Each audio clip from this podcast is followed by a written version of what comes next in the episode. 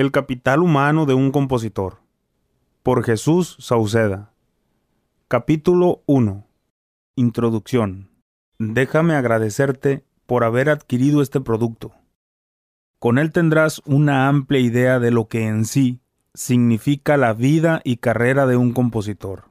La única intención es que crezcas y sepas cómo la industria musical se ha venido moviendo. El capital humano de un compositor es la suma de conocimientos que tiene para poder finalizar la maqueta de su canción por sí solo y promocionarla internamente con los artistas. Vayamos a un pequeño ejemplo. Si el compositor 1 solo cuenta con la capacidad de escribir seis párrafos bien estructurados, solo eso y ya, pero el compositor 2 tiene la misma capacidad que el compositor 1, pero, aparte, sabe tocar un instrumento, sabe cantar, tiene conocimiento en algún software de grabación, tiene conocimiento en edición avanzada de este software de grabación y conoce las diferentes maneras en que sus maquetas se pueden enviar de forma digital. Entonces el compositor 1 está en mayor desventaja.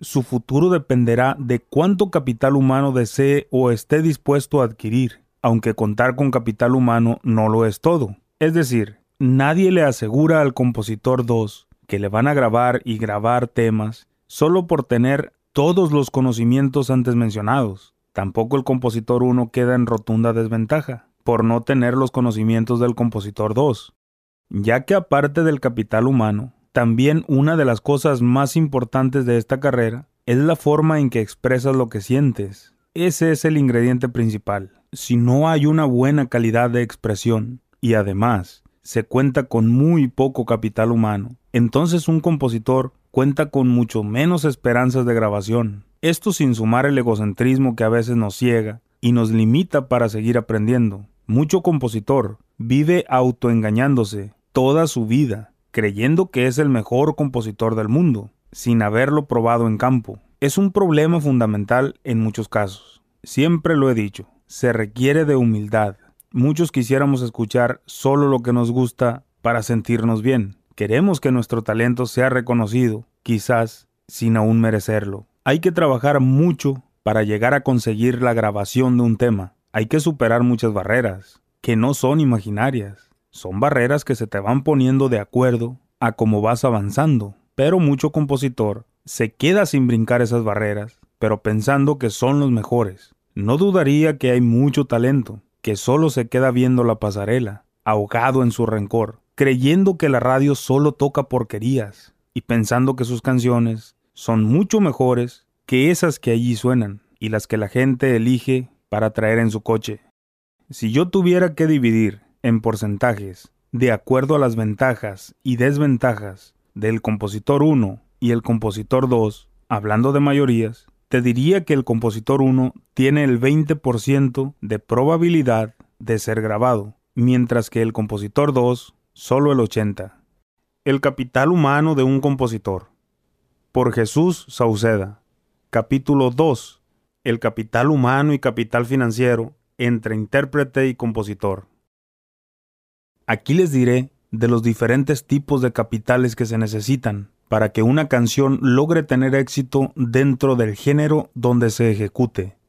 Entiendo y me molestaba mucho conocer lo poco que un compositor promedio gana, pero a veces falta entender el porqué de las cosas para sacar un análisis más profundo y entonces ya poner en la balanza nuestro disgusto o nuestro razonamiento, aunque debo reconocer que me siguen indignando las cifras reales. Hay reciprocidades en el mundo de la composición, que no nos deja ver la venda de nuestro egocentrismo como compositores. A veces nos sentimos tan superiores que creemos que solo el artista es quien necesita de nosotros, pero no es así. Nosotros dependemos del artista y el artista depende de nosotros. Esa es una realidad. Nosotros los necesitamos y ellos nos necesitan. A veces decimos que sin nosotros los artistas no serían nada, pero de igual forma, nosotros no seríamos nada sin ellos de tal modo que si la cosa fuera vista desde esa perspectiva, solo estarían en la jugada de la industria musical los compositores que supieran cantar y los cantantes que supieran componer. El capital humano de un compositor. por Jesús Sauceda. Capítulo 3. ¿En qué invierte un compositor? Hablando en términos financieros y humanos. El compositor, por lo general, ya crece con el talento o con la facilidad para crear estrofas o pequeños poemas, que son con los que regularmente iniciamos en este mundo de la composición. Conforme se va sintiendo más pasión por lo que se hace, cada vez se van buscando más los métodos que te ayuden a llegar a las metas más arriba, refiriéndome a la finalización de un tema que nos agrade por completo, es decir, tema que realmente cumpla con las expectativas, porque los temas que componemos en los inicios es normal que no nos gusten, pero como son de nosotros, también es normal que los escuchemos con buenos oídos. Así como cualquier otra carrera, el compositor debe de superarse día a día y aprender nuevas cosas para poder ser un compositor independiente. No solamente es escribir unos cuantos renglones o estrofas y que tengamos la capacidad de ponerle rima y métrica. También el compositor requiere de conocimiento de un software que le ayude en la grabación de sus maquetas, conocer acerca de música y canto, además de las diferentes formas que en la actualidad existen para enviar maquetas, o las próximas a venir, dependiendo el tiempo en el que escuches esta grabación, porque la tecnología avanza rápidamente. Si nos basamos en el año en que escribí esto, esto incluye las aplicaciones como WhatsApp, correo electrónico, y adquirir el conocimiento necesario para mover de forma independiente las redes sociales. Porque me doy cuenta que muchos compositores se quedan varados por el simple hecho de que la forma de enviar los temas cambió. Este tipo de conocimiento lo incluimos en el capital humano. Dicho en otras palabras, el capital humano es la capacidad de conocimiento adquirido para realizar una maqueta de principio a fin, hablando específicamente de un compositor, y atribuyendo los talentos que éste ya trae de nacimiento. En cuestión de capital financiero, es recomendable invertir al menos en una computadora, ya sea de escritorio o laptop, una interfase, un micrófono y un instrumento. Cuando aún no se cuentan con los recursos suficientes para adquirir un equipo, entonces hay que recurrir a la tecnología más común, como lo es un teléfono celular con una aplicación de grabación de notas de audio o uno que te permita editar también. Si bien es cierto, no es lo mismo grabar una canción con un equipo semiprofesional o profesional que grabarlo con un smartphone, ya que la calidad de herramientas y practicidad con la que cuenta un software en una laptop o en una computadora de escritorio es mucho mejor. Hasta ahí vamos bien con las cosas básicas en las que un compositor debe de invertir refiriéndome al capital humano y al capital financiero. El capital humano de un compositor. Por Jesús Sauceda. Capítulo 4.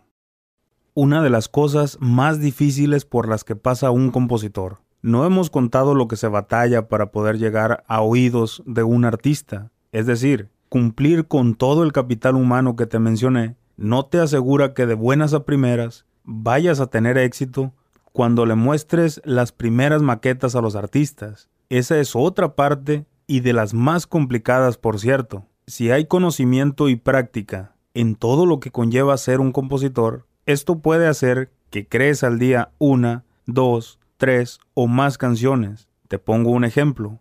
Un artista no puede grabar un disco o una canción por día, ya que las condiciones de un artista y de un compositor son distintas. El artista debe de promocionar como mínimo tres meses una canción y tampoco nadie le asegura que obtenga resultados positivos, incluso con todo el esfuerzo que requiere ejecutar un sencillo.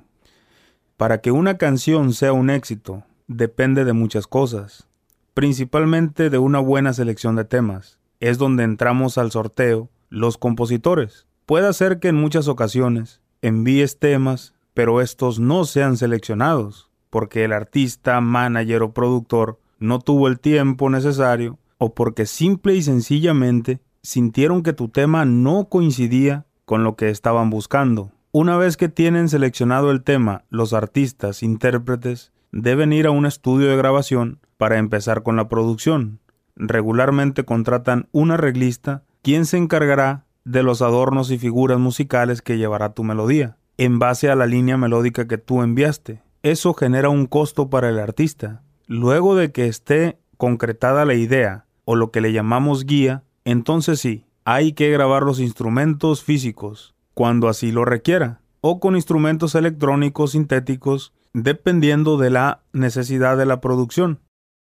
Meter un músico o más músicos al estudio de grabación genera otro costo. Esto dependerá del género y la cantidad de instrumentos que se requieran. Una vez que se obtiene el producto, ya sea sencillo, EP o disco completo, tienen que definir cuáles serán o cuál será el primer sencillo a promocionar, si se trata de las dos últimas opciones, de un EP o un disco completo. Ya definido, deben de proceder a lo que será el arte gráfico, o dicho en sencillas palabras, la portada, esta requerirá de una sesión fotográfica para posteriormente mandar a hacer los flyers digitales o ya sea en cortos videos con la imagen corporativa de la portada principal o también imágenes estáticas que se suben a las redes para promocionar el tema o los temas.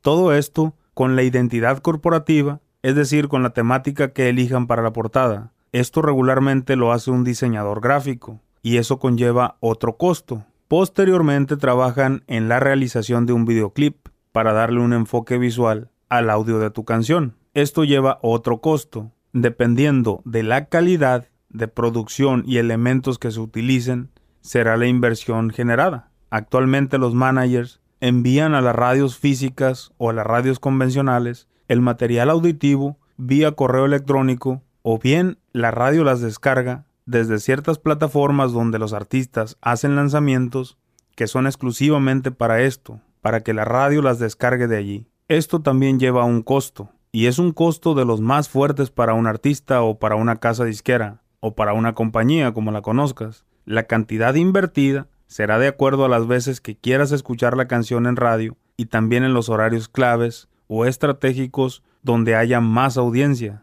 Para que una canción llegue a tocarse en radio, Principalmente se requiere tener un sinnúmero de contactos o relaciones de negocio. Aunque esto corresponde a otro tipo de capitales, lo vamos a incluir en el capital humano del artista, manager o productor, aparte del capital financiero que ya están invirtiendo en tu canción. Si comparamos los esfuerzos de ambos lados, compositor, artista, claramente vemos cómo el artista invierte mayor capital humano, mayor capital financiero y tiempo en un solo sencillo, pero, por otra parte, si el tema resulta ser un éxito, hay compensación para ambas partes, pero acentúo que el artista obtiene mayores ganancias, así como también invirtió mayor capital financiero y mayor capital humano. En lo anterior, no debemos menospreciar sobre el apalancamiento en el tiempo, conocimiento y relaciones de negocios que tienen más personas que trabajan para el intérprete.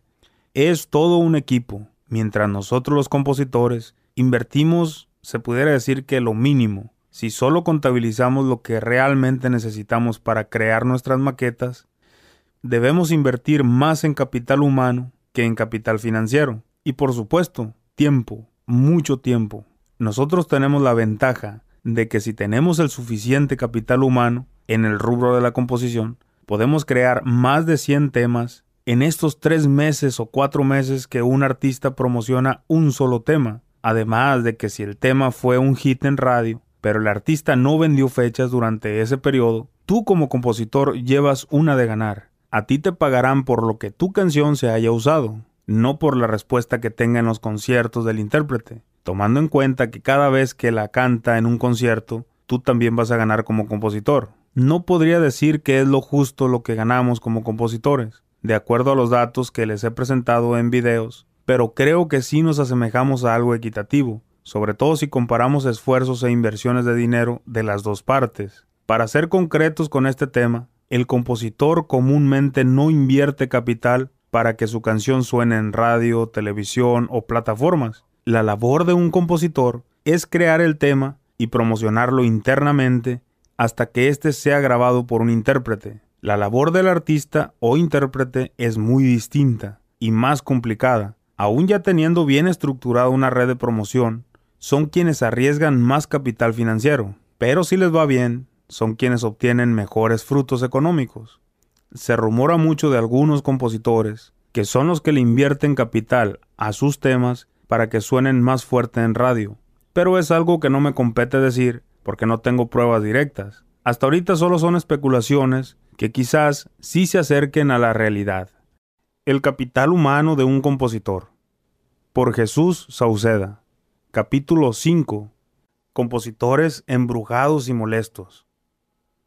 Seguido me contactan compositores muy molestos, incluso me aseguran que es una cuestión de mala suerte el hecho de que ningún artista se interese en sus canciones. Hay quienes llegan a pensar que alguien les puso algún tipo de brujería, y es por eso que no han conseguido que los pequeños o grandes intérpretes les graben un tema. Primero que nada, quiero aclarar que la envidia, a la que se refieren, es un sentimiento que todo ser humano tenemos, aunque lo neguemos. La diferencia la hace la importancia que le demos y la forma en que actuamos respecto a la envidia que sentimos. Cuando creemos que es este el motivo por lo cual no nos va bien en la composición, también creemos en la falsa respuesta autointerpretada de que somos buenos compositores, pero no hemos corrido con la suerte que mucho o poco hemos buscado. En cuestión de la brujería, ni hablar. El consejo que yo les podría dar es que dejen todo ese tipo de mentalidades y hagan un enfoque agudo sobre a dónde desean llegar en este bello arte de componer canciones. Concentrarte en lo que quieres te traerá mejores resultados. Creer que tienes un mal puesto solo deja a flote el empeño y el esfuerzo que falta por dar, que falta implementar y el tiempo que falta dedicar para realmente poder mejorar. Ningún compositor obtiene frutos culpando a todo lo que se le atraviesa. Eso solo te hace dar un paso atrás, limita tu tenacidad, te convierte en un compositor con aspecto de fracasado, cuando sabemos que el fracaso solo es un estado mental que se debe superar. Necesitamos ver realidades, identificarlas para poder darnos cuenta que siempre hay oportunidades. Solo hace falta salir a buscarlas, pero buscarlas de forma ambiciosa, con ganas de ver los resultados que queremos. El capital humano de un compositor. Por Jesús Sauceda. Capítulo 6. Mi estrategia. Hace ya algún tiempo, estamos hablando de 2008 2009 aproximadamente, lleno de coraje porque nadie volteaba a verme como compositor, vi este oficio a futuro, sin desesperarme, estando consciente que si llegaba a haber frutos, sería años después. Mis temáticas fueron y siguen siendo lo romántico, las cumbias y las rancheras. Los corridos también se me da escribirlos, pero no era específicamente a lo que quería dedicarme. Sin embargo, me vi en la necesidad de hacerlo, porque en esos años, en mi género, que es el regional mexicano, se comercializaban impresionantemente los corridos. En vista de que mis canciones románticas, rancheras y cumbias nadie las volteaba a ver, decidí escribir corrido tras corrido para ofrecerlos. Aunque tiempo atrás ya se me habían hecho algunas grabaciones, no le daba mucha importancia a repartir mis temas, porque me dedicaba más a la música, directamente en una agrupación, y sí componía, pero solamente para grabar con mis agrupaciones. Cuando empecé a quererle entrar a la repartición de temas, era difícil, porque nadie escuchaba mis canciones y si las escuchaban, no les gustaban quizás para grabación. Un tiempo pensé que eran los artistas los del problema, porque lo he comentado varias veces. El ego del compositor es demasiado grande y no debe de ser así. Analicé las cosas y cuando empecé a hacer corrido tras corrido, los empecé a repartir y se me empezaron a grabar. El primero en voltear a ver uno de ellos fue mi compadre Tomás Estrada, quien me grabó el primer corrido titulado Los gustos del Señor. Posteriormente me grabó otro que lleva por nombre El plebe pesado, y luego fueron más y más. Tuve la fortuna de que mis corridos empezaran a grabar por artistas como Calibre 50, Estilo de Vida, Fidel Rueda, ni con Guachos, Crecer Germán, Apostadores y muchos otros más, Instinto de Venado. El Bebeto y Reyes de Arranque alterando el orden. Germán Montero, joven peligroso. Saúl el Jaguar, negocio pesado, mujeriego y desmadroso. Leña Verde y otros cuantos más.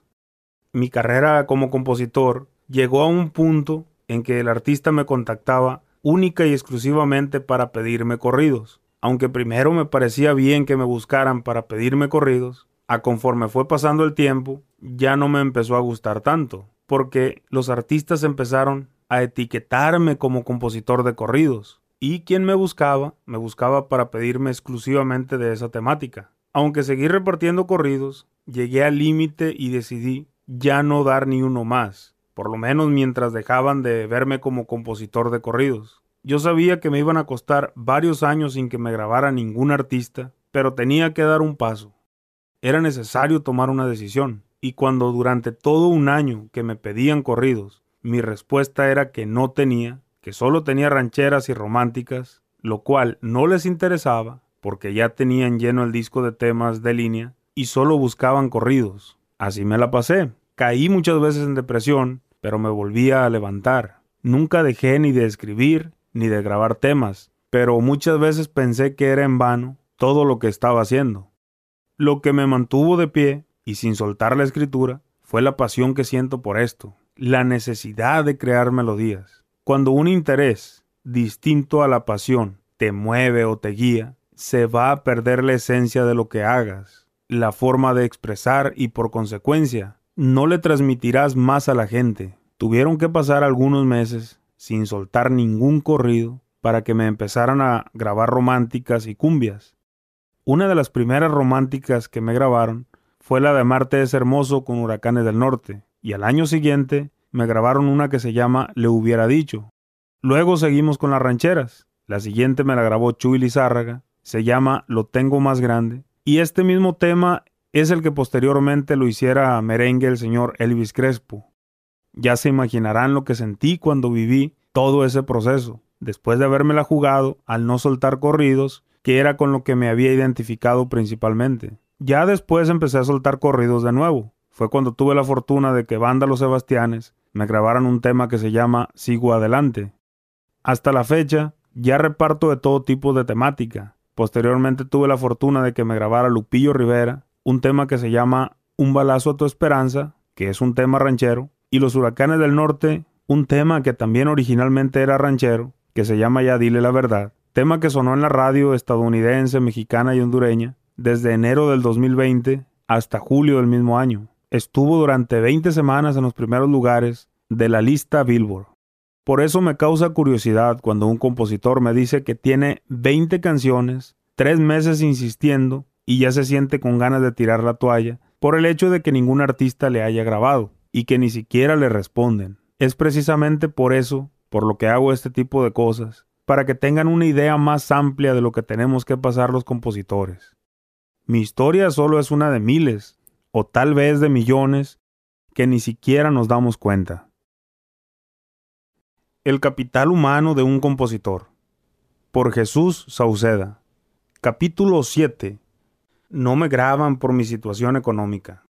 Hay compositores que tienen 30 o 40 años escribiendo temas y jamás les han grabado una sola canción. Y hay ocasiones en que llegan a culpar la situación económica por el hecho de que no les hayan grabado temas. Esto tampoco influye en un artista o en un intérprete. Es decir, no voltean a ver tus canciones inéditas o las canciones inéditas de un compositor basándose en la situación económica que éste tenga aunque también es común que les haga pensar que los artistas solamente le graben a aquellos compositores que tienen amigos o compadres dentro de las distintas agrupaciones. Lo que yo le diría a todos estos compositores que se sienten en esta situación es que no hay condiciones económicas bajas que impidan que un buen talento salga a la luz, ni tampoco condición económica fuerte que permitan que un tema sea grabado, sobre todo por artistas ya posicionados.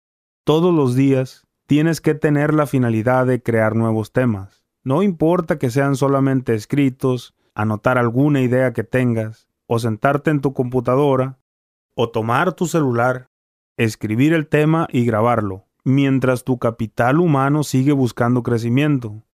No sabes tocar ningún instrumento ni cantar, entonces debes despertar todos los días con la intención de aprender por lo menos lo básico. Esto te convertirá en un compositor independiente y no en uno que necesite estar acudiendo a un arreglista para poder tener una nueva canción. O en su defecto, tener que ofrecer o compartir créditos con otra persona que sí pueda crear líneas melódicas y sobre todo que pueda finalizar una maqueta. Aunque esta sería una buena opción para aquellos que escriben, mas no tocan ningún instrumento, o no tienen idea y mucho menos tienen la intención de aprender. El capital humano de un compositor. Por Jesús Sauceda. Capítulo 8. El tiempo.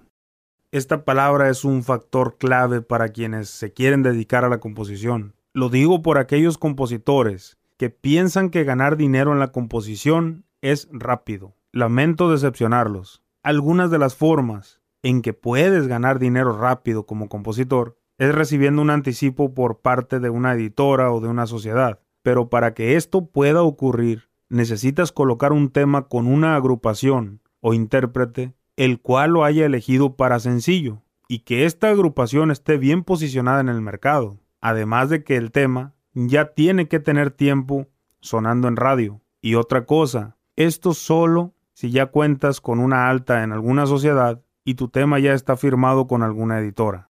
Hace ya algunos años, en 2012 aproximadamente, mientras charlábamos varios compositores en la ciudad de Mazatlán, Sinaloa, México, un compositor poco experimentado le preguntó a un compositor que ya tenía años dedicándose a la composición, que si era posible ganar dinero en los primeros años de dedicarle tiempo a la composición, a lo que el compositor experimentado le dijo que esta era una carrera que tenía que verse a futuro, porque la mayoría se quieren convertir en compositores debido a que escuchan las fuertes sumas de dinero que muchos ganan, sin tomar en cuenta los años que ya tienen tocando puertas y siendo rechazados. Aún así, no desisten y siguen avanzando, lento, pero con paso seguro.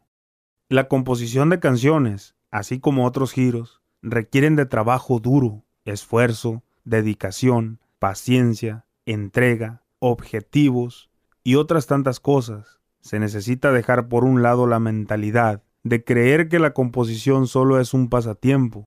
Obviamente si te dedicas solamente a esto, lo disfrutas, pero para que dé resultados necesitas estar constantemente escribiendo, grabando y sobre todo haciendo que crezca tu capital humano respecto a esta carrera. Y no hacerlo cada vez que te acuerdes o que creas que tienes tiempo, porque como este capítulo se llama, la composición requiere de mucho tiempo para que te pueda dar frutos en un futuro. El capital humano de un compositor. Por Jesús Sauceda. Capítulo 9. ¿Vale la pena hacer videos para orientar a los compositores? Sin pensarlo diría que sí. Cuando inicié haciendo videos, donde respondía a algunas de las preguntas de los compositores y contando algunas de las historias de mis canciones, hubo quienes me dijeron que al compositor, no ayudándole le ayudabas más. Quizás tenía razón hasta cierto punto, pero desde mi punto de vista, considero que la ayuda que reciben por parte de los videos que hago, o con este material escrito o auditivo, sirven para fortalecer las carreras de los compositores que ya están presentes y para los compositores que vienen a futuro, porque en mis videos trato de mostrar la parte que nadie sabía o que estaba oculta. Así una vez que el compositor mire este tipo de videos, o escuche este tipo de audios, o lea este tipo de escritos, se le facilite más salir al mundo de la composición ya con conocimiento adquirido de acuerdo a experiencias ajenas vividas. Para mí como compositor es un honor poder hacer este aporte.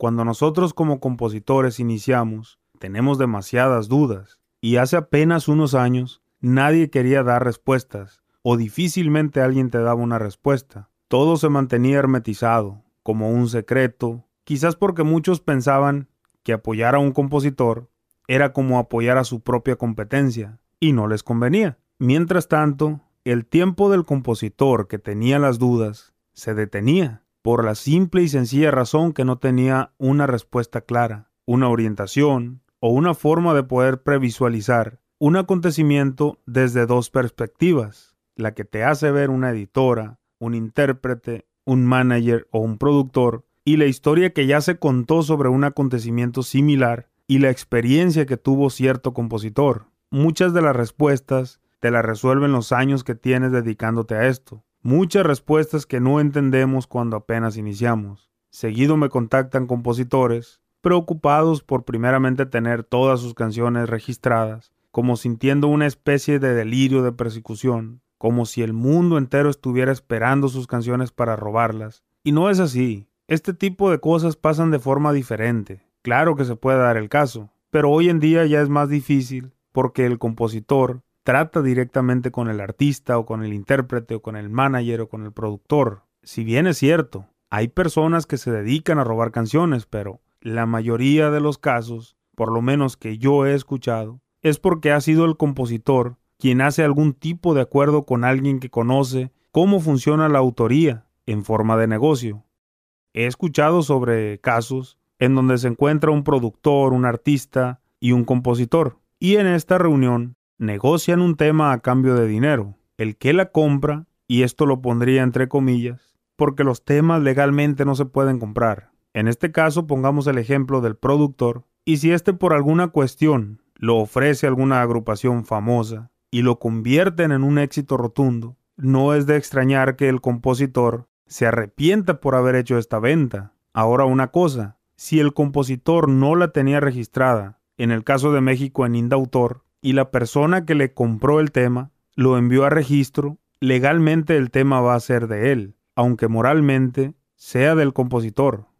Hay que recordar que en un pleito legal, quien va a ganar va a ser aquella persona que tenga la fecha más antigua. Entonces, si el compositor se arrepiente por haber vendido dicho tema, dentro de su arrepentimiento va a ser común que exprese que se lo robaron, basándonos en esta historia que les conté. Por este tipo de motivos es que insisto en que los temas no se venden. De momento puedes recibir cantidades de dinero a cambio de tu talento, pero la cantidad que agarres, sea cual sea, será una sola vez. En cambio, con tus canciones, ganarás dinero, si eso te preocupa, y lo ganarás el resto de tu vida. Es como un patrimonio, mucho o poco, siempre recibirás te dediques o no a la composición, de aquí a 10 años, tus temas seguirán generando para ti, obviamente una vez que hayan sido grabadas. ¿Cuánto vas a ganar? Es imposible saberlo, así como también es imposible darte un aproximado. Todo depende de la demanda que tengan tus canciones, del artista que te lo grabe, de dónde lo ejecute el artista que te lo grabe,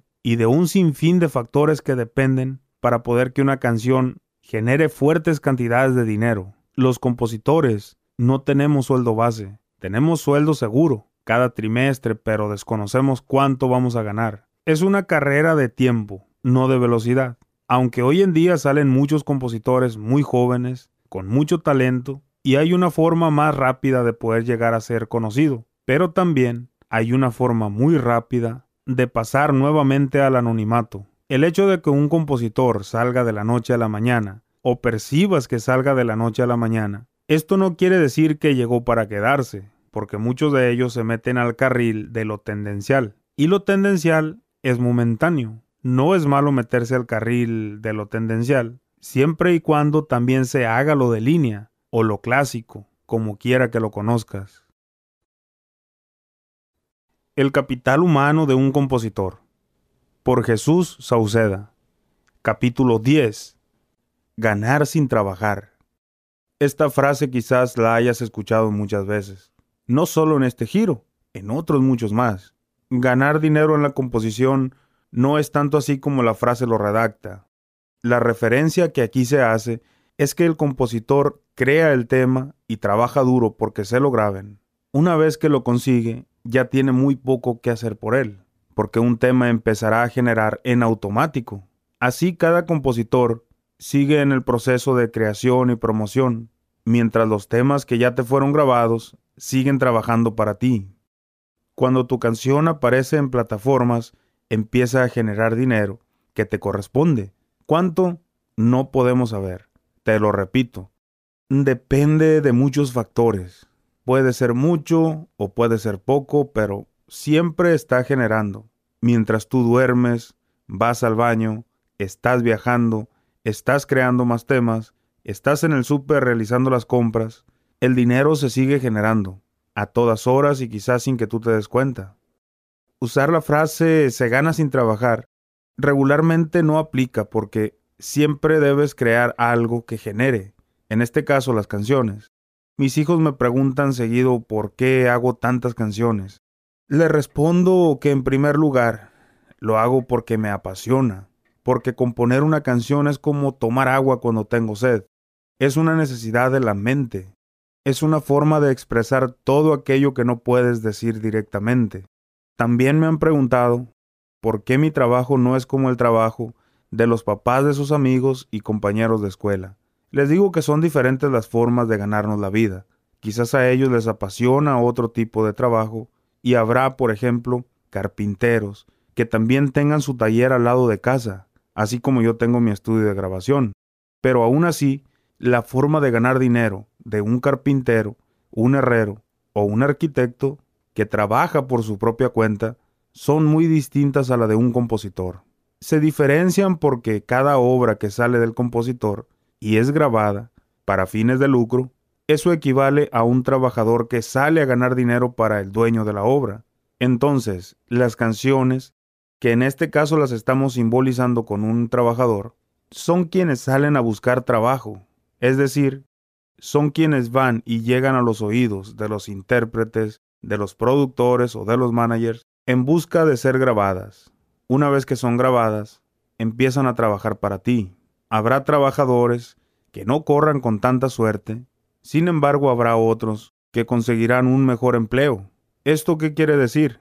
Que habrá canciones que te den a ganar más dinero y habrá otras que te den poco, pero tampoco es como que la situación va a ser estática en este sentido, porque quizás una canción de inicio sea grabada por un artista poco conocido, pero posteriormente puede caer en manos de un artista ya muy conocido y sobre todo que éste la ejecute, ya sea en forma nacional o internacional, y entonces este trabajador ya correrá con otra suerte. Esto quiere decir que generará mucho más para ti, porque este trabajador literalmente ya tiene dos empleos. Entonces, de forma simbólica, es como la composición funciona, de acuerdo a la forma en que se gana dinero con ellas. Pero tienes que correr el riesgo. No es como cuando vas y pides un empleo. Cuando pides un empleo, preguntas cuánto te van a pagar y te lo dicen sin ningún problema porque ya hay un sueldo base establecido, pero en la composición no puedes saber. No es como decir hoy me quiero meter a ser compositor, ¿cuánto voy a ganar? No funciona así.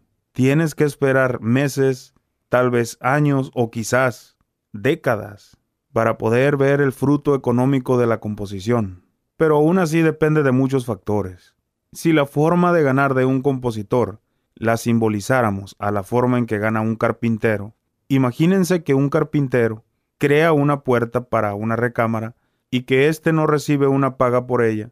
Es decir, si la puerta en el mercado cuesta tres mil pesos, no se la van a pagar. Y que la forma de ganar del carpintero fuera que ganara .00015 dólares cada vez que se abriera o se cerrara. Seguramente pensará que no es un buen negocio porque una puerta es finita. Llega la fecha en que deja de ser útil y seguramente en un muy corto plazo le dejaría de dar ganancias. Entonces, esta forma de ganar dinero de un carpintero pienso que sería muy ilógica para él. A diferencia de las canciones, estas no tienen un desgaste físico. Su desgaste se debe más que nada a la época en que se hace, al tipo de temática de la obra y a muchos otros factores, pero esa canción siempre estará allí, generando y generando y generando. Incluso pueden pasar siglos y la canción sigue ahí, trabajando para el compositor. La conclusión es que el compositor tiene que hacer lo mejor posible en cada canción, al igual que la complicación que es poder mostrar sus temas a los artistas. Esto se hace una sola vez, pero hay que hacerlo de la mejor manera posible porque depende de esto el resultado que tengas a futuro. Conforme más de tus canciones se van grabando en producciones de los intérpretes, dicho desde el lado de la contabilidad, son más los activos que están trabajando para ti. La forma en que creas tus temas depende mucho del capital humano que tienes respecto a este rubro de la composición. Para crear temas con mayor posibilidades de convertirse en éxito, además de la presentación que hagas en cada uno de ellos para poderlos mostrar. Esto es muy importante, porque en tu maqueta tienes que atrapar al artista, sobre todo porque hay mucho intérprete, manager o productor que se fijan más en la presentación que en el contenido. Entonces por eso es mejor que tú aumentes tu capital humano para que al momento de crear tu maqueta lleve una mejor presentación. Porque si la canción es buena y lleva una mala presentación, quizás lleves un 50% de probabilidad de que esa canción sea grabada. Sin embargo, si el tema es bueno y lleva buena presentación, entonces ya estás casi en un 100% de que esa canción sea grabada. A estas alturas del partido, tener un talento base no es suficiente. Es como si un carpintero artesano solo tiene un pedazo de madera y no hace nada con él. No va a poder tener una buena obra de arte si no se pone a trabajar en darle forma a ese trozo de madera.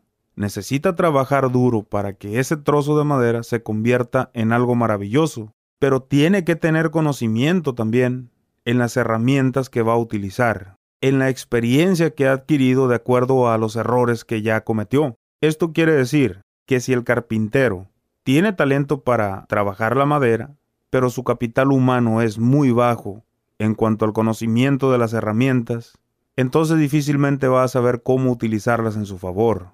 Cuando hay un carpintero artesano que ya tiene experiencia y que ya conoce bien sus herramientas, entonces seguramente creará una fenomenal obra de arte con ese trozo de madera. Lo mismo pasa en la composición. Si el compositor tiene talento, pero su capital humano es muy bajo, quiere decir que está limitado, porque si se empeñara un poco en aumentar su capital humano respecto al conocimiento de software de grabación, de las diferentes maneras que hay para enviar sus temas en forma digital, quizás también los resultados fueran distintos. Pero esto en la mayoría de los casos depende de la actitud de cada quien, porque buscar excusas, argumentos o ponerle peros a las cosas es lo más fácil que se puede hacer para no conseguir más capital humano. El capital humano de un compositor. Por Jesús Sauceda. Capítulo 11. ¿Qué debes de hacer después de conseguir tu primer éxito? En primer lugar, te diría que no despegue los pies del suelo y sigas trabajando con más interés con la que iniciaste, porque me he topado con muchos compositores a quienes un artista local les graba su primer tema y aunque éste no se convierte en éxito, el compositor se comporta como un ser convertido en alguien intocable. Esta actitud la debes de descartar. Siempre recuerda que la humildad es lo que te hará más grande que cualquier triunfo que obtengas como reconocimiento. Debes continuar con el mismo ritmo laboral que te llevó a conseguir el primer éxito, porque hay muchos que, una vez que consiguen un primer objetivo, se relajan y creen que el hecho de que un artista haya posicionado dicho tema o haya elegido dicho tema va a ocasionar un efecto dominó sobre los demás temas que ya tiene compuestos, y no es así. Hasta hablando de éxitos existen enormes diferencias en cuanto a las entradas financieras que un compositor recibe por tema. Mi recomendación, si te quieres dedicar solamente a la composición, es que construyas un pequeño espacio para estudio de grabación un lugar donde puedas estar solo, donde haya silencio, donde puedas hacer y deshacer sin temor a que alguien te esté escuchando, porque a veces hasta eso tan sencillo suele ser una limitante que existe para que el compositor pueda expresar totalmente sus sentimientos en un tema. Existen muchas técnicas en las formas de componer. Hay a quienes no les interesa componer frente a otra persona. Por lo general los compositores somos introvertidos, es decir, silenciosos, serios, vergonzosos o tímidos. Es normal. Nuestra forma de ver la vida es diferente a la inmensa mayoría de personas. Recuerda que nosotros los compositores somos quienes les damos voz a una inmensa cantidad de personas que le quieren decir a su pareja que la aman, o quizás a una ex que ya no sienten nada por ella, y decirle a sus padres también lo que sienten por ellos. Todas esas expresiones que regularmente el ser humano no las puede decir directamente, nosotros hacemos ese trabajo por ellos. Y es la importancia que tiene la composición para mover sentimientos en el mundo. Contar con un espacio, por pequeño que éste sea, es significativo y productivo para un compositor, sobre todo cuando solamente te dedicas y vives de esta bonita carrera. En 2011 firmé varios temas que me habían grabado artistas de renombre, y lo primero en lo que invertí con el anticipo que me dieron, fue en una consola, un micrófono, un pedestal para el micrófono una interfase, una computadora y una guitarra. Con esto sin duda alguna mejoré la forma en que hacía mis maquetas. Pero si se fijan, aquí solamente estoy hablando de capital financiero. En cuanto al capital humano, todos los días busco algo que pueda fortalecer lo que ya estoy haciendo, porque no todo es inversión económica. Precisamente por eso el título de este pequeño ensayo literario es El capital humano de un compositor, porque de acuerdo a lo que percibo en miles de mensajes que me llegan de compositores, es que falta aumentar el capital humano. ¿Para qué? Para que con esto mejore considerablemente la forma en que se hacen maquetas. Siempre tienes que considerar que hay mucho por aprender, hasta que llegue un punto en que tus maquetas las elabores como la industria musical interna lo requiere. Hay muchos compositores que cuando reciben los primeros pagos del primer éxito que obtienen, piensan tan en grande y a la vez tan irracional, que quieren construir un edificio como estudio de grabación. Y aunque esta mentalidad no es mala, pero en muchas de las ocasiones se quedan inconclusos, vale la pena tomar en cuenta que la razón principal es poder estar solo para concentrarte profundamente en tus nuevas canciones. Siempre recuerda que ese debe de ser el propósito fundamental. Descarta los lujos hasta cierto punto y concéntrate en lo esencial, porque puedes tener los aparatos más caros del mundo, pero si no cuentas con el capital humano suficiente para sacarles el provecho necesario, entonces tus maquetas no van a reflejar toda esa inversión que tienes en esos equipos tan caros. El capital humano de un compositor. Por Jesús Sauceda. Capítulo 12. No me toman en serio. Esta frase me la dicen muy seguido, a lo cual le respondo que es normal. Cuando inicias con un sueño tan extraño como el quererte dedicar a la composición, a la música, a la pintura, etcétera, etcétera, etcétera, lo más común es que te digan que te dejes de eso, porque si te dedicas a eso te morirás de hambre. Lo primero que tienes que hacer es asimilar que este tipo de críticas van a ser normales y te las vas a topar día tras día hasta que consigas el primer éxito. Una vez que lo consigues, todas esas personas que te intentaron frenar o de alguna manera trataron de salvarte la vida, según ellas, son las primeras que presumirán conocerte, las primeras que le contarán a sus conocidos que ellos te conocen y que desde que iniciaste tuvieron fe en que llegarías lejos. Si este tipo de críticas no las tomas como algo normal, solo vas a perder tiempo en intentar hacerles entender que esto es lo que quieres para tu vida. No digas nada, simplemente escucha, toma lo que te sea necesario y deja que hablen todo lo que quieran. Casi siempre las humillaciones que recibes por parte de tus seres queridos intensifican las ganas de triunfar. No te confundas, Cualquier paso que des hacia adelante o hacia atrás, tienes que hacerlo por el bien de tu carrera y no por intentar taparle la boca a nadie. Esa es una meta vacía y sin sentido. Te va a servir mucho enterarte que la mayoría o casi todos los que queremos dedicarnos a algo que tenga que ver con el arte, recibimos este tipo de comentarios. También lo reciben todas aquellas personas que de buenas a primeras quieren dedicarse al emprendimiento también reciben una serie de críticas, principalmente por las personas más allegadas. Pero como te digo, esto es normal. ¿Por qué es normal? Porque la mayoría de personas crecen con el modelo de que tienes que estudiar la carrera que sea, pero tienes que terminar la universidad y ya después te dedicas a lo que tú quieres. Mi punto de vista muy personal es que si yo me quiero dedicar a la composición y estudio la carrera que sea, solo por cumplir con una directriz social, estoy en un error. Si yo me quiero dedicar a la composición y no me quiero dedicar a la odontología, ¿de qué me sirve aprender cosas que tiene que conocer un odontólogo? En su defecto, me serviría cosas que le puedan servir a los compositores. Entonces, ¿qué hago? Aprendo sobre mi rubro, aumento mi capital humano acerca de lo que me quiero dedicar y respeto a todos aquellos que piensen que tienes que tener una carrera o que tienes que terminar una carrera y ya después dedicarte a lo que quieres. Recuerda que el tiempo no perdona, el tiempo sigue avanzando cada vez más, no se detiene, Y si hoy no comienzas a luchar por lo que quieres en el futuro, al futuro cuando sea presente, no le reclames nada de tu pasado.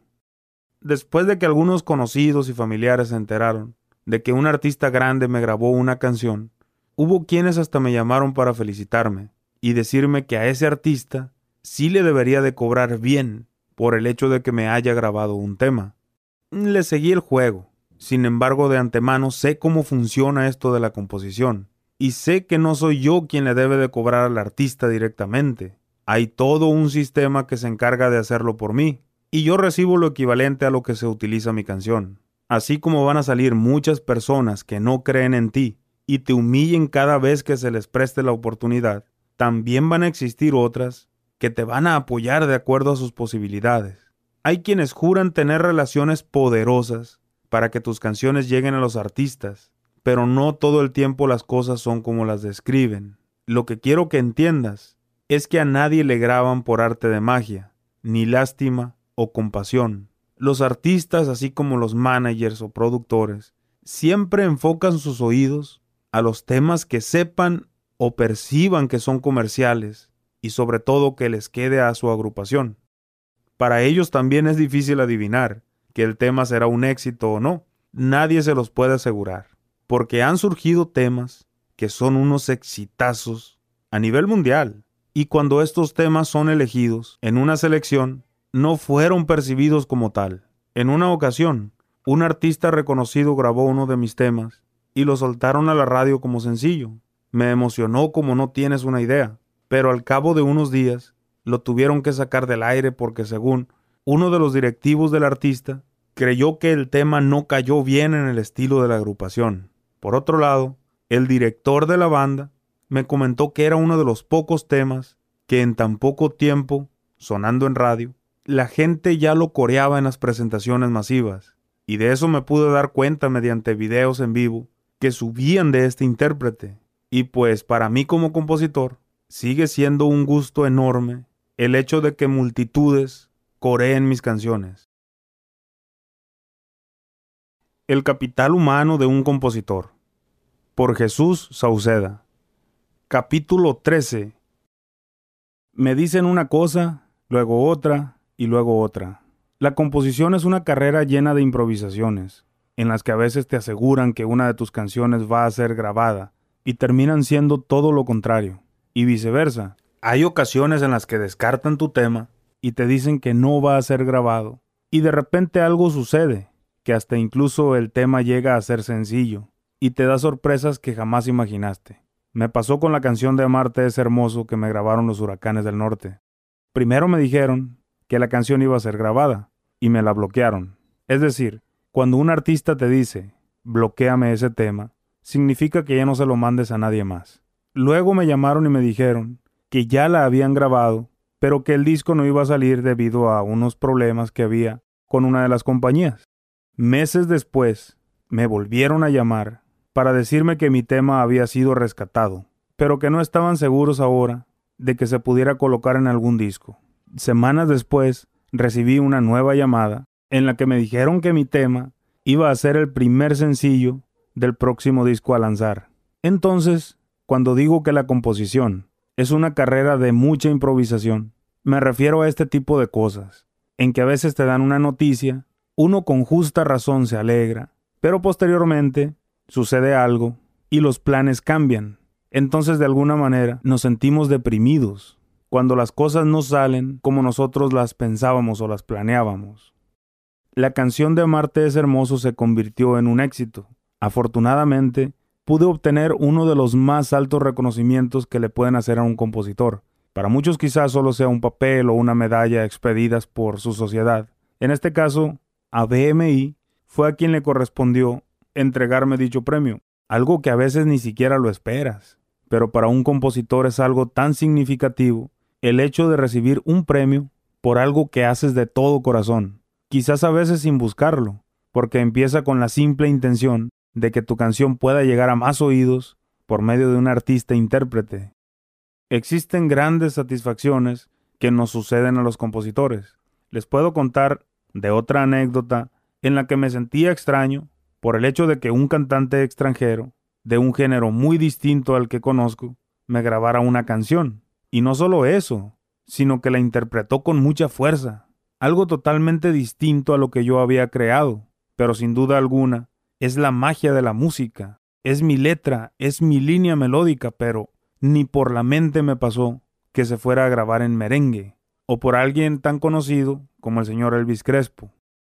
Justo cuando eso pasó, entendí por qué las sociedades trabajan a nivel mundial, porque cuando uno como compositor inicia, su percepción acerca del alcance que puede llegar a tener su canción quizás sea muy baja, porque por obvias razones iniciamos repartiendo temas a artistas locales. Pero cuando llega un logro de este tipo, entonces tu mentalidad cambia.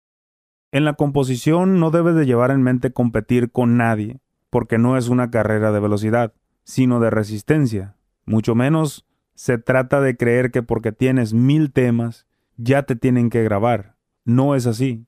Tienes que crear canciones que te nazcan del corazón. Debes de dejar fluir la inspiración y en ocasiones forzarla un poco, porque en muchos de estos casos, uno como compositor suele sacar cosas increíbles, sobre todo si no tienes idea de algo que deseas escribir, y de repente la inspiración te llega en el momento justo. Obviamente con esto no estoy diciendo que no voltees a ver la competencia, por supuesto que debemos de voltear a ver la competencia, porque ese es el mejor indicador de lo que se está escuchando en el momento, de lo que la gente está aceptando, de lo que la gente está consumiendo.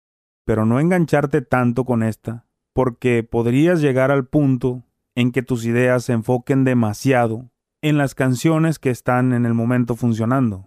Por eso es muy diferente voltear a ver la competencia a tratar de competir con alguien. Competir con alguien te mantendrá a la sombra de lo que ese alguien vaya haciendo. Si se mueve, te moverás. Y si no se mueve, te quedarás esperando. Si volteas a ver a la competencia y haces lo tuyo, puedes llegar a ser líder y diferenciarte dentro de tantas letras y líneas melódicas que actualmente existen. Con esto quiero decir que importa más la marca que vayas dejando con las canciones que vas haciendo, de acuerdo a tu capacidad, que hacer una multitud de canciones vacías, porque en este caso sí aplica el dicho vale más calidad que cantidad, porque no podemos crear las canciones con un robot.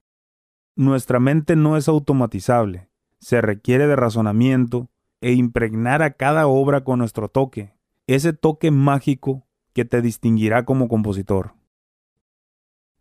El capital humano de un compositor. Por Jesús Sauceda capítulo 14. Cuando a un compositor le dejan de grabar, deja de ganar. En cuestiones financieras y en base a esta pregunta, el compositor nunca dejará de ganar. El único problema es saber cuánto vas a ganar. Se podría decir que las épocas de oro de un compositor, y digo épocas de oro, porque puede tener esporádicamente grabaciones que sean sencillos, ya sea inéditos o covers, ocurre de forma natural nueve meses después de que una canción empieza a sonar en radio. ¿Cuánto va a ganar? No se puede saber. Esta frase la vengo repitiendo en casi todos los videos, porque a su vez es la pregunta más relevante que me hacen. Incluso hay compositores que terminan molestos por el simple hecho de no saber exactamente cuánto van a ganar con su canción. Es algo que no se puede pronosticar. Te reto a que marques a cualquiera de las sociedades, ya sea ASCAP, CISAC, BMI, Saiko si me escuchas en Colombia, SACOM si me escuchas en México, SADAIC si me escuchas en Argentina, la ANC si me escuchas en Chile, la SGAE si te encuentras en España, y pregunta cuánto vas a ganar con una canción. Son muchas las variantes las que se tienen que contemplar para dar un aproximado, por lo menos. Y eso ninguna sociedad de autores y compositores lo hará, porque tampoco saben con precisión cuánto recibirás hasta el día del corte. Es posible que el compositor empiece a ganar dinero incluso antes de que su canción suene con un intérprete. Las condiciones son muy variantes, depende de muchas cosas. Que una editora o una sociedad te puedan manejar una especie de anticipo se puede dar, pero este anticipo tienes que tener en cuenta que será recompensado en el próximo pago o en los próximos pagos que te hagan. Eso también dependerá de muchas cosas. Es decir, si tu canción no es sencillo y pides anticipo, es muy probable que las editoras y las sociedades se nieguen a darte algo, sobre todo si no ven la posibilidad de recuperar en un plazo que ellos consideren conveniente. Quiero que quede algo muy claro. A nadie le dan anticipo o adelanto de regalías por niño bonito, ni tampoco por tener el privilegio de que una de tus canciones se haya incluido en una producción. Aquí como en todos los giros, las cosas son números, no sentimentalismos. Las canciones siempre van a generar dinero para el compositor. Esto lo digo desde el contexto de que el compositor dueño de la obra va a ganar lo que le reste de vida y sus canciones dejarán de ser monetizables después de 70, 80 o 100 años de que este o el último coautor, en caso de que dicho tema haya sido compuesto por dos personas o más, ya haya fallecido. La cantidad de años después de la muerte del último autor depende del país en que te encuentres.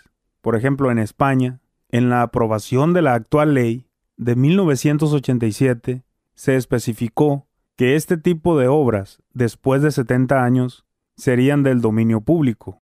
Es decir, tu canción se puede utilizar sin la necesidad de pagar derechos de autor.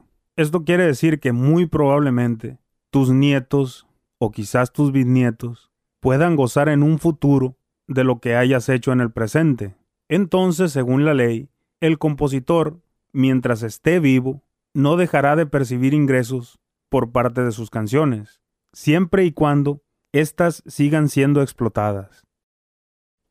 El capital humano de un compositor.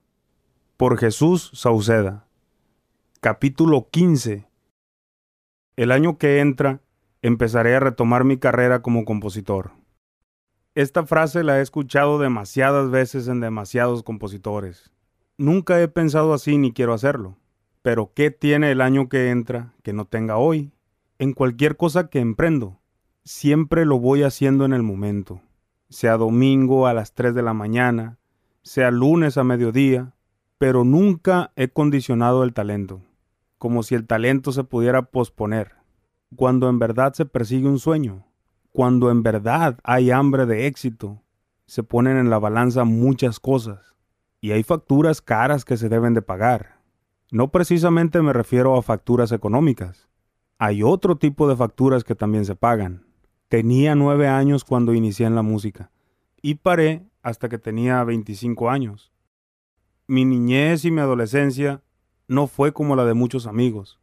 Mis fines de semana eran diferentes. No me podía divertir como ellos. Es decir, tenía que decidir entre una discoteca, un baile y un antro, o ir a buscar mi sueño y prefería mil veces ir a buscar mi sueño. Es válido y muy bueno divertirse, por supuesto. Solo les pongo en la mesa una pequeña historia que estoy seguro que también otras personas que se dedican a cualquier cosa del arte se las contarán. Esto no significaba que estaba en un plan de cerrarme a la diversión. Por supuesto que no. Simplemente no me interesaba y no me motivaba, porque ese tiempo se lo quería dedicar a mi carrera, Mientras mis amigos se divertían, ellos disfrutaban. Mientras yo perseguía mis sueños, yo lo disfrutaba y lo sigo haciendo. Sigo sintiendo el mismo interés por crecer. Es más, yo creo que al paso de los años, se han intensificado más mis ganas por llegar a cumplir todas mis metas. Para ser concreto, escribir y componer canciones se ha convertido en una especie de hábito en mi vida si a la composición de canciones le dedicas el tiempo que te sobra, y cuando así lo consideras, muy probablemente los resultados de la industria serán los mismos hacia ti. Te darán lo que les sobra, y cuando así lo consideren. No todo el tiempo se puede vivir de la composición, mayormente en los inicios, que es la parte más complicada, pero incluso, aunque tengas otro oficio que de alguna manera te brinde lo necesario para sobrevivir, debes de dedicarle tiempo a la composición, si en verdad algún día quieres tener buenos resultados de ella. Cualquier excusa se puede acomodar perfectamente para no hacerlo, pero ser positivo y tenaz te dará más buenas respuestas que malas. El capital humano de un compositor. Por Jesús Sauceda. Capítulo 16. Sincronización de redes sociales. Aunque esto no es obligatorio, lo considero de suma importancia. Muy seguido me contactan compositores, a veces desde correo electrónico, también lo hacen desde Instagram y desde Facebook. Y cuando de repente el mismo compositor me contacta por dos medios o tres, me doy cuenta que su correo, su Instagram, su Twitter y su Facebook tienen un diferente nombre cada uno. Quizás no le tomes importancia, pero desde mi punto de vista, el nombre de un compositor sería más fácil de recordar si hay una sincronización en sus redes sociales. Es decir, si en su correo se llama Juan Pérez, en Twitter se llama Juan Pérez, en Instagram se llama Juan Pérez y en su Facebook también se llama Juan Pérez. Si este compositor a mí me envía una serie de temas y aparte en la etiqueta inicial de su canción dice que es Juan Pérez, entonces es más fácil que para mí como productor, manager o intérprete se me grabe el nombre de ese compositor. Y sobre todo, pues si su trabajo es algo excepcional. Pero cuando pasa lo contrario a esto, es decir, cuando el compositor tiene diferentes nombres en sus redes sociales y en su correo electrónico, de alguna manera confundes al que escucha tu maqueta. Ahora, si bien es cierto, esto no es tan relevante, pero cuando te empiezan a grabar canciones, varios artistas, tu nombre como compositor empieza a aparecer en varias partes. Y por consecuencia, habrá muchas personas que te busquen con ese nombre que apareces. Entonces en este punto siento que los compositores están en desventaja cuando no tienen sincronización en sus redes sociales.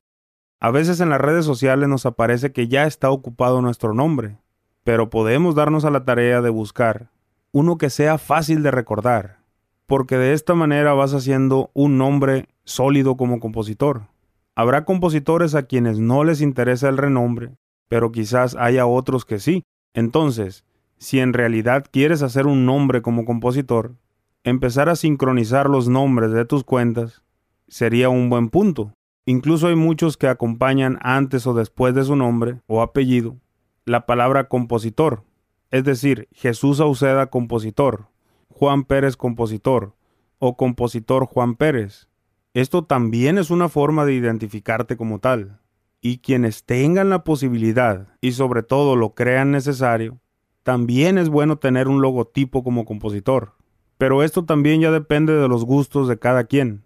Por lo tanto, el enfoque principal que doy en este capítulo sería que los compositores, de alguna manera, utilicen un nombre que crean fácil de aprender. Piensen en todas aquellas personas que van a leer su nombre en los créditos en algún videoclip de una canción que ustedes hayan compuesto, y que esa persona se interese en buscarlos con ese nombre que apareció ahí. Por eso considero importante la sincronización de las redes sociales. El capital humano de un compositor. Por Jesús Sauceda. Capítulo 17. Reflexión final. Aumenta tu capital humano enriquece tus conocimientos, lee, escucha, mira, aprende todo lo necesario acerca de la composición. No habrá nada que te afecte para mal, al contrario, hasta lo malo que leas, veas o escuches te hará aprender una cosa nueva. Ten conciencia que te llevará tiempo. Depende mucho de cuánto quieras aprender y en qué lugar te encuentres cuando inicies. Inmiscuirte en la composición es un proceso difícil, sobre todo si tienes cero conocimiento de esta carrera, pero poco a poco agarrarás una especie de adicción que te llevará a experimentar nuevos crecimientos. Muchos conocidos me dicen de un día para otro que acaban de descubrir que la composición de canciones es a lo que se quisieran dedicar el resto de su vida. Compran una guitarra de muy buena marca, porque según ellos, eso se necesita si en verdad quieres tomártela muy en serio. Y no es así. Se necesitan ganas, muchas ganas, y sobre todo que haya pasión por este oficio, como anteriormente te lo comentaba. Debes de descartar lo lujoso, creyendo que harás algo mejor por tener un instrumento de buena marca, que con tener uno que simplemente cumpla su función. Te estoy hablando de cuando vas a iniciar en la composición, porque así como me toca ver muchos compositores que intentan comprar un instrumento de buena marca, También al poco tiempo me toca verlo publicado en algún grupo de Facebook. ¿Por qué? Porque se decepcionan pronto, porque piensan que la composición les va a dar resultados de la noche a la mañana, que te empezarán a pagar al próximo corte de quincena, así como los trabajos habituales, y no es así. La composición funciona muy diferente. Por eso jamás me refiero a ella con cantidades, ni tampoco les prometo maravillas acerca de lo que vas a ganar, porque esto sería darte falsas ilusiones. Si procuras que tu empeño esté fijado en el aprendizaje y en aprovechar a favor lo que ya sabes de este oficio, tendrás un mejor resultado en cualquier obra que realices. Cuando lees, amplías tu vocabulario y tu forma de expresarte ante los demás, pero que no se te olvide, fíjate bien, que no se te olvide que la gente que consume música consume un producto fácil de digerir y que llegue al corazón. Así que no tendría mucho sentido, por lo menos en estos tiempos, aplicar demasiadas palabras cultas o difíciles de interpretar por los oyentes. De ser así, tu canción podría lucir aburrida. Ponte una meta durante un año entero, todos los días, sin excepción, todos los días, aprende algo sobre la composición y todo lo que depende de ella, escritura, música, canto, manejo de software de grabación, principalmente. Por mínimo que esto te parezca, aprender algo diario hará que eleves tu capital humano para este oficio, lo cual te permitirá la creación de obras más profesionales y por ende mejor presentadas. Esto obviamente va a influir para que los productores, managers o artistas intérpretes puedan tomarte más en serio como compositor. Si en verdad quieres vivir de esto, necesitas crear un hábito y que este hábito ya no te deje dormir en paz. Necesitas que este hábito te haga despertar con hambre de conocimiento, con hambre de triunfo, no con muchas mentalidades que ya conocemos, mentalidades que culpan un sinfín de cosas con tal de justificar el hecho de que no se les han grabado canciones. Esa es una percepción totalmente equivocada. Recuerda que en esta vida todo se puede lograr siempre y cuando nos lo propongamos. Si no sabes cantar, vocaliza. Todos los días vocaliza 20 minutos. En YouTube hay demasiados videos que te pueden ayudar con esta parte. Si no sabes tocar la guitarra o el piano, primeramente hazte de una o uno y luego ve aprendiendo poco a poco sobre ese instrumento. También en YouTube hay demasiados tutoriales, demasiados cursos donde puedes aprender a tocar guitarra o puedes aprender a tocar piano. Si no sabes manejar un software de grabación, yo te podría recomendar dos, sobre todo porque son más sencillos de utilizar. Uno es Audacity y el otro es Adobe Audition. Hay una infinidad de tutoriales en YouTube donde puedes aprender a utilizarlos. Y recuerda que vienen tiempos para la composición, en los que si los compositores no estamos a la vanguardia en todo esto antes mencionado, nos va a rebasar la tecnología, nos va a rebasar la comunicación, nos van a rebasar las temáticas y las nuevas formas en que se escriben canciones. Por eso te repito una y otra vez, es muy importante que aumentes tu capital humano, que no solo te conformes con saber escribir una canción o con saber ponerle tonada a una canción. Hay mucho más que puedes hacer por tu carrera. No va a ser fácil, eso te lo puedo asegurar, pero tampoco va a ser lo suficientemente difícil como para que no puedas aprenderlo. Este pequeño ensayo literario está hecho especialmente por la percepción que tengo sobre los compositores que ya están y los compositores que aún vienen. Por eso espero que a ti que lo hayas escuchado o lo hayas leído, te sea de total ayuda. Soy Jesús Sauceda, soy compositor y te mando un fuerte abrazo.